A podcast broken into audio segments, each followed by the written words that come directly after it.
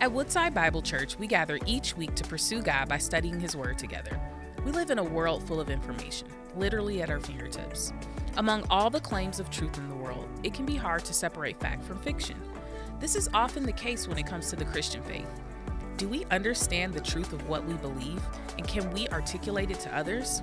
In the Essentials Why Truth Matters, we'll use the affirmations of the Apostles' Creed as a guide to teaching us the core doctrines of the Christian faith. Join us each week as we affirm the foundational truths of Christianity so we can stand on the bedrock of God's truth and share that good news with the world.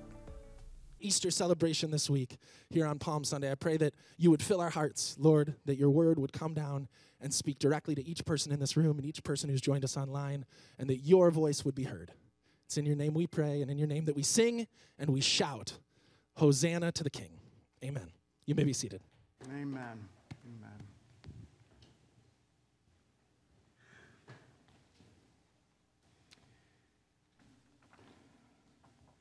Well, who is this Jesus we sing about? Right? Who is the one that people welcomed as he came into Jerusalem, according to the Gospels? As he came into Jerusalem, people welcomed him with their palm branches and their shouts and their praise. Um, there had to be some kind of confusion because as you keep reading, just a couple of days later, they were shouting different things. Things like, Crucify him. We have no king but Caesar. Away with him. We'd rather have Barabbas, right? What, what happened? Who is this Jesus that the crowd would go from praising him to rejecting him? That's what we want to find out today in our, in our study. We've, for the, if you've missed the last couple of weeks, I want to catch you up just real quickly. We started a series a couple of weeks ago uh, that, uh, that we're calling The Essentials Why Truth Matters. It's a look at a creed, a statement that the church, the believers in Jesus, the followers of Jesus, early on, we're talking like in the second century, began to craft to help them communicate orally to their to, to believers in Jesus what it is they truly believed. What, what it truly was that the apostles were teaching, those that uh, followed Jesus, that witnessed his resurrection, and that the Holy Spirit would empower to teach the things of Jesus now that Jesus is gone, now they had the Holy Spirit. What was it they truly taught? And so they crafted this statement called the Apostles' Creed. It wasn't written by the apostles, but it was written to help explain in a very summarized form what the apostles teach. And part of it deals with the identity of Jesus. So last week, we looked at the first phrase. Actually, the last couple weeks, we looked at that first phrase that says, I believe in God, the Father Almighty the creator of heaven and earth. The second phrase continues that and says, I believe in Jesus Christ, his Son, our Lord. He was conceived by the Holy Spirit, born of the Virgin Mary. So, part of the teachings of the apostles helped us understand who truly is Jesus. And We want to share that with you because we believe this really does matter. This will affect the strength of your belief. This will affect how you read the scripture. It will, it will, affect how you endure um, the sufferings and the difficulties and as, as a follower of Jesus. So I hope this helps you today. So we're going to look in John chapter 1. If you have your Bibles, you can turn there. If we can get the house lights on so people can see their Bibles, that would be great. Because uh, I don't want a bunch of glows, right, from your devices blinding me. You know, that wouldn't, that wouldn't help much at all. Um, so, John chapter 1. Uh, there's lots of passages we could look at to consider what is the identity of Jesus, uh, because you, you, need, you need to know that all of Scripture points to Jesus. Right? From Genesis to Revelation, you can see as the authors of Scripture, as they're inspired by God to, to write His truth, as God's Spirit breathed on them, that all of those words point eventually to Jesus, God's Son. But John chapter 1, I think, is a really foundational passage because John gives us at the beginning of his gospel an explanation of who Jesus is theologically. So, John's gospel is a little bit different than Matthew, Mark, and Luke, who are gospel writers. Specifically, Matthew and Luke wrote about how Jesus came. Right? Yeah, they talked about the, you know, the shepherds and the wise men and the angel's announcement and such things. John doesn't go there. John does John in fact John was the last one to write a gospel. So this was years after Matthew, Mark and Luke had written their story of Jesus. So it's like John comes to the scene and says, You've got all that. Let me make sure you understand who Jesus is. Because if you know who he is, if you know that, you will believe. And if you believe, you will have life. That's the whole essence of the Gospel of John. That you may know who Jesus is. By knowing, you believe. And by believing, you would have life. So that's our, our goal this morning is that you would make sure you know who he is and that the Spirit of God would convince you of its truth. And by knowing and believing, you would have life. So let's look in, in chapter 1. Um, as we see this, these few verses, you'll see that Jesus, as John describes him, shines the light on God. It will help you know God. And there's three ways that Jesus does this. First of all, he shows us in the first four verses that shows he shines the light on God through his relationship to God. All right, let's look first of all at his relationship to God. Chapter 1, verse 1. In the beginning was the Word, and the Word was with God, and the Word was God. He was in the beginning with God. All things were made through him, and without him was not anything made that was made. In him was life, and life was the light of men. So John gives Jesus a title. It's not his biological name. It's not, it wouldn't be on his birth certificate if they had such a thing. But it gives us an understanding of, remember, who he is theologically. He says, In the beginning was the Word. That's the title that John gives to Jesus, the Word. How many here used words today? Can I see your hand? All right, most of you here. Words express thoughts, right? Like some of you have said to people in your family I'm not a mind reader.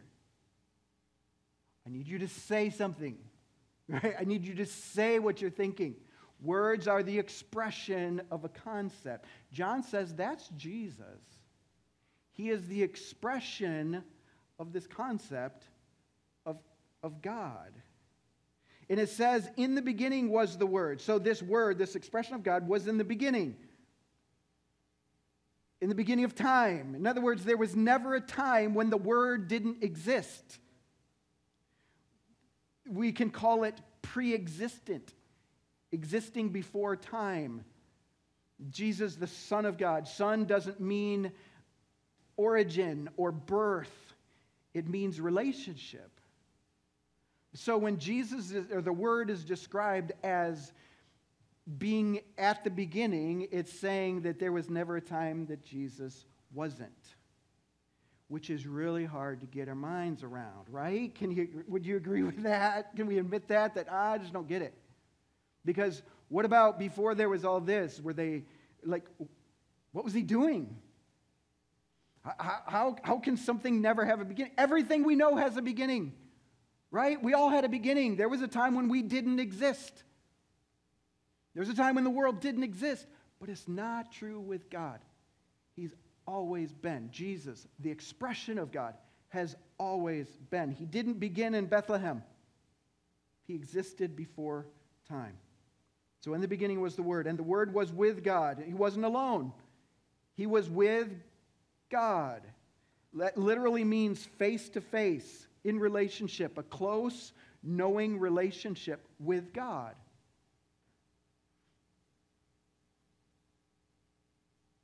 And it says, and it goes further and says, so that in the beginning was the Word, and the Word was with God, and the Word, here's where, here we go, the Word was God. He was with God and was God. As Scripture teaches, there is only one God, but there's three persons.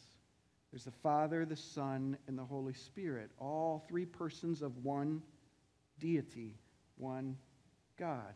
The Word was and is God. Verse 2 says it again. He was in the beginning with God, just in case you missed it. Yep, he was always has been. And then it says all things were made by him, that Jesus is the creator. The Word is the creator. Together with the Father, the Son, and Holy Spirit, they were all active in the work of creation.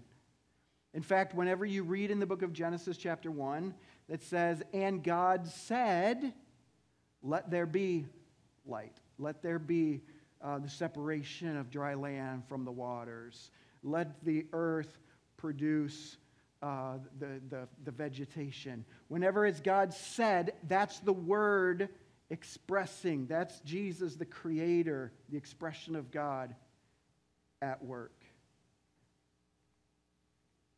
So Jesus is the creator God in relationship with the Father and the Spirit. And this is the concept that was so difficult for people to comprehend during that day. That's why people got so angry at him, is that he would have the audacity to say that he, a human, was God. So the religious leaders watched him express these supernatural aspects, right? And maybe you remember in John's gospel, it reveals how it all started when Jesus was at a wedding and he changed the water to wine. Who does that? Who can do that? And then Jesus goes to a place where there was a bunch of sick people, and he says to one who's been lame for 38 years, he says to him, Just pick up your bed and, and walk. And for the first time in 38 years, the man picks up his bed and actually is able to walk. Then Jesus takes bread, a little boy's lunch, and he divides it and feeds over 5,000 people with this little boy's lunch. I mean, supernatural things that cause some people to say, Who do you think you are doing this stuff? In fact, one of the questions they asked to kind of press him into his admission of who he was claiming to be, they said to him, Are you saying you're greater than Abraham? I mean, Abraham was the top dog, right? For, for a Jew, there is no one greater, there's no human greater than Abraham. He's the father of faith. Are you Jesus of Nazareth, claiming to be greater than Abraham? And Jesus said, Truly, before Abraham was, I am. How can you be before Abraham was? You're 33 years old. Abraham lived thousands of years ago. And for you to say, I am, that's taking the title of God. Oh, that made them mad but not as mad and angry as they were when he would later say, To those who follow me, I give to them eternal life because I and the Father are one. That pushed him over the edge, and that's when they tried to take his life at that moment. So his claims to be deity angered them because he was claiming to be God himself. And yet, Throughout all of Scripture, it shows that Jesus is the Son of God, having the full nature of God, always existing in perfect relationship with the Father, which enables him to shine the light on God. Secondly, hang with me here, folks. Are you with me? Are we? Okay. Go to, go to verse 9. You see that he enlightens everyone who believes in him. This is what the word does. He enlightens those that look to him. He shines the light on them. Verse 9 says, He is the true light, which gives light to everyone. He was coming down into the world. He was in the world, and the world was made through him, and yet the world did not know him. He came to his own, and his own people did not receive him. But to all who did receive him, who believed in his name, he gave the right to become children of God, who were born not of blood, nor of the will of the flesh, nor of the will of man, but of God. Let's go back to that. He is the true light. True means genuine, it's the opposite of counterfeit.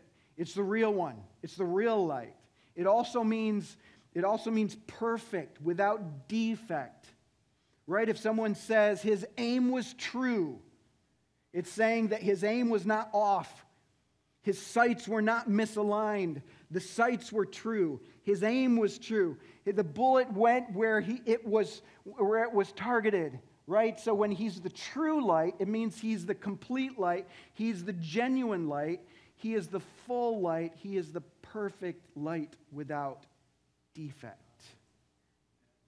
Now there was other lights where Jesus said that you're the light of the world.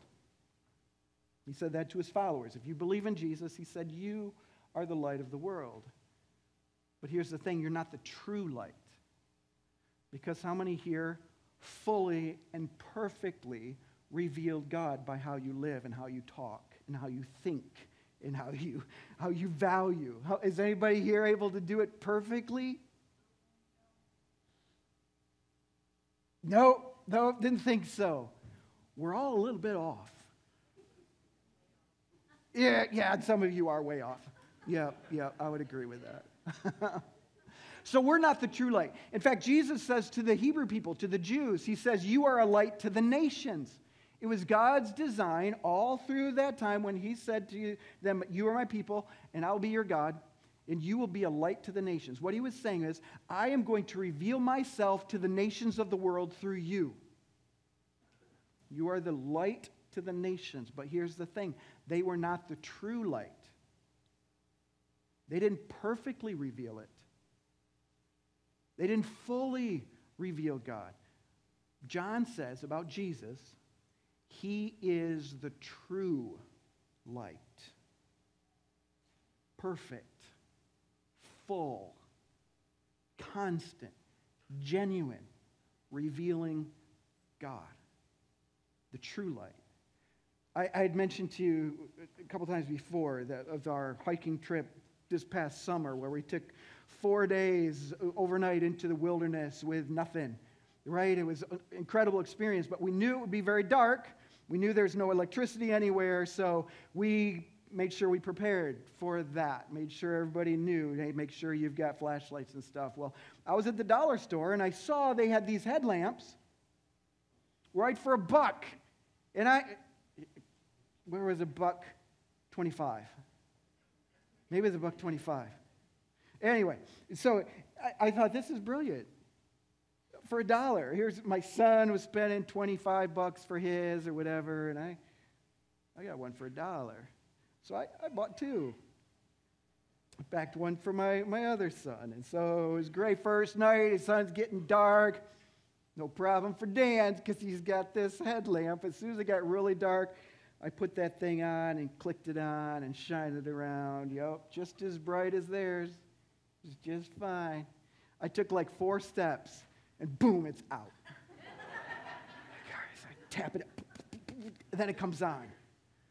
Yeah, I just need a little adjustment. I'm fine. Boom, it's out. Darn. Well, you never can trust those dollar store batteries, right? Those pre installed things, but which is why I bought a pack of AAA's.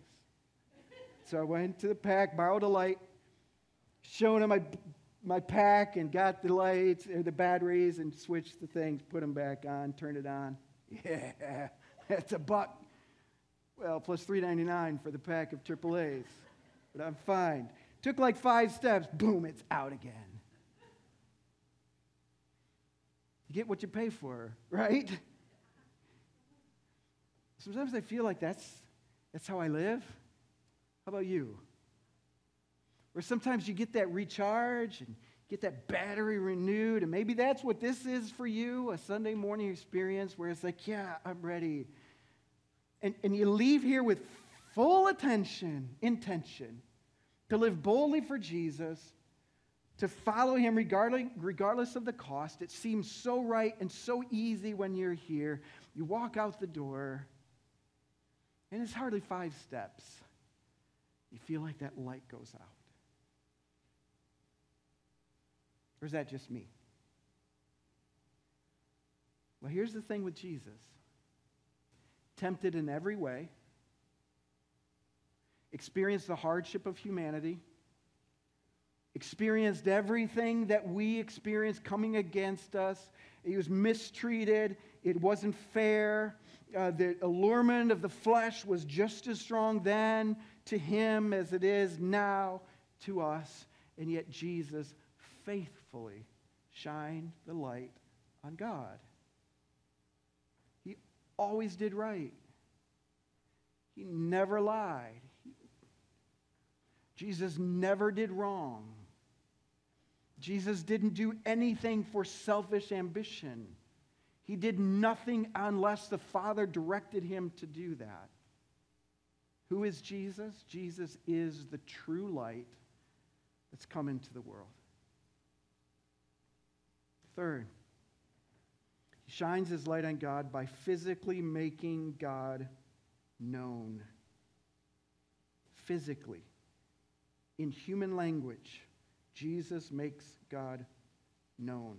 In, in chapter 1, verse 14, if you skip a few verses ahead, verse 14, it says, The Word, remember that's the title of Jesus, the Word became flesh and dwelt among us, and we've seen his glory. The glory as of the only Son from the Father, full of grace and truth. A couple verses later, verse 18, it says, No one has seen God, the only God, who is at the Father's side. He has made him known. The Word, God's Son, who was given the name Jesus, who always existed, he became flesh. He became human. He didn't set aside being God. He, he added to his, his expression now humanity. So now he was fully God and fully human coming to earth. John doesn't go into detail on how that all happened.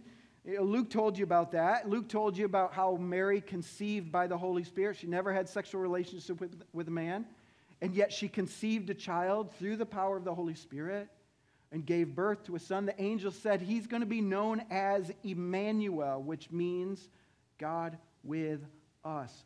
God with us. You call him Jesus because he's going to save his people from their sins. But this is, this is God's Son putting on human form. Colossians chapter 2 says that in him the whole fullness of deity dwells in bodily form. Now we can understand God because he's speaking to us human language. Right? As somebody once said, how do you best communicate with a dolphin? Well, you be, become a dolphin.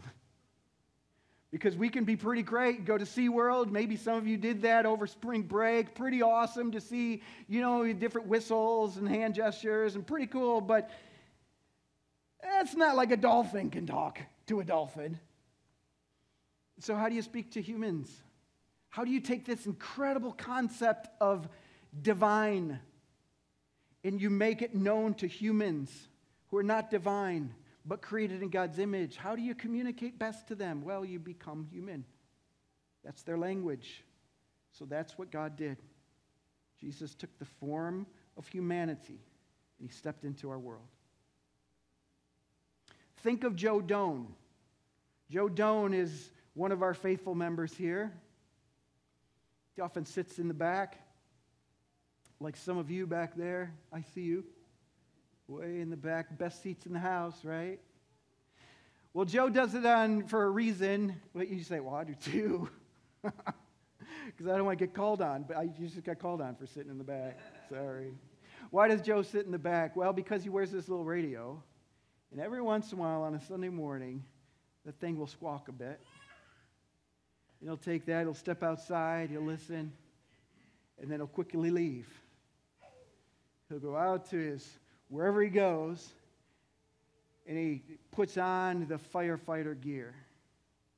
And he goes and enters danger on behalf of people that need rescue. Why? Well, because Joe is fire chief.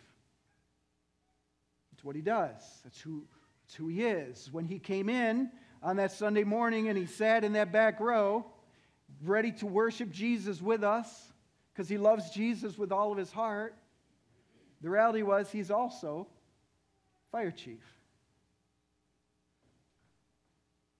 and he steps out, he puts on his garb, he becomes a firefighter. When Jesus stepped out of heaven, he was still God, came to our earth, but he stepped in the firefighter gear, he stepped into human flesh, became one of us, so that we can fully know God. How do you know God who's a spirit? You can't see him. I don't know how many of you have actually had a personal conversation with God. And some of you would say, Well, I think I did. And I would say that's awesome because God loves to make himself known to you, and that's great. But we'd all have to admit that because he's a spirit, it's sometimes that's hard. It's hard for us to relate to him and understand him and fully know him. But because Jesus has come, you can. Jesus said, Just watch me, you'll know the Father. If you know me, you know the Father. In fact, there's a um, individual who wrote a book about his experience as chaplain of Oxford. His name is Tom Wright. And he wrote this Each year I used to see the first year students for a few moments. I welcomed them to college. I made a first acquaintance. Most were happy to see me, but many commented, often with a slight embarrassment, Oh, you won't be seeing much of me. You see, I don't believe in God. So I developed a stock response. Oh, that's interesting. Which God is it that you don't believe in? This used to surprise them, and they would stumble out a few phrases about maybe a, a God they said they didn't believe in, an, a being who lived up in the sky, looking down disapprovingly at the world, or occasionally intervening to do miracles, sending bad people to hell while good people share in his heaven. And again, I had a stock response for this very common statement of spy in the sky theology. He says, Well, I'm not surprised you don't believe in that God. I don't believe in that God either. He says, No, I believe in the God I see revealed in Jesus of Nazareth. Then he then went on to describe how he helped his students study the scriptures to see who Jesus was. Because in knowing Jesus, they would know God. And knowing, they can believe. And by believing, they have life through his name. So, you want to know what God is like? Look at, this, look at the life of Jesus. You want to see how God values people and views humans? Watch how Jesus valued people and views human. You want to see what judgment is like from God's perspective? Well, look at Jesus' life. Listen to his words, what he has to say. You want to understand what it's like to trust in the Father? Well, watch Jesus and see how he trusted in the Father. You want to see what's right and wrong? Well, watch Jesus' life, and you'll see God Himself declaring what's right and what's wrong. If you want to know God, get to know Jesus. For those that are seeking and wondering, who is this Jesus? I come along on these Sundays just to kind of help my family or to support somebody else. That's great. I'm so glad you do come. But I hope maybe there's something that's stirring in you that says, I, I want to get to know him. I want to get to know God. Let me encourage you. Maybe we started in chapter 1 of John. Maybe keep going. And just watch what Jesus is like and see if that's the God that would resonate in your heart. To see if maybe this truly is God in flesh. Because getting to know Jesus, you'll get to know God. So, who is this Jesus?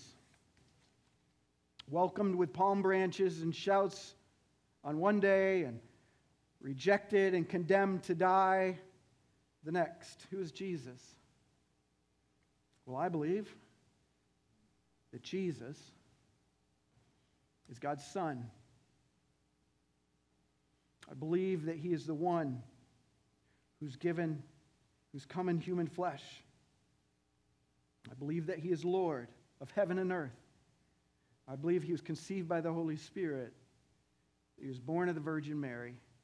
And as we'll look over this next Holy Week, Good Friday, Easter Sunday, we'll see Jesus as the one who died and was buried and rose again to give us eternal life.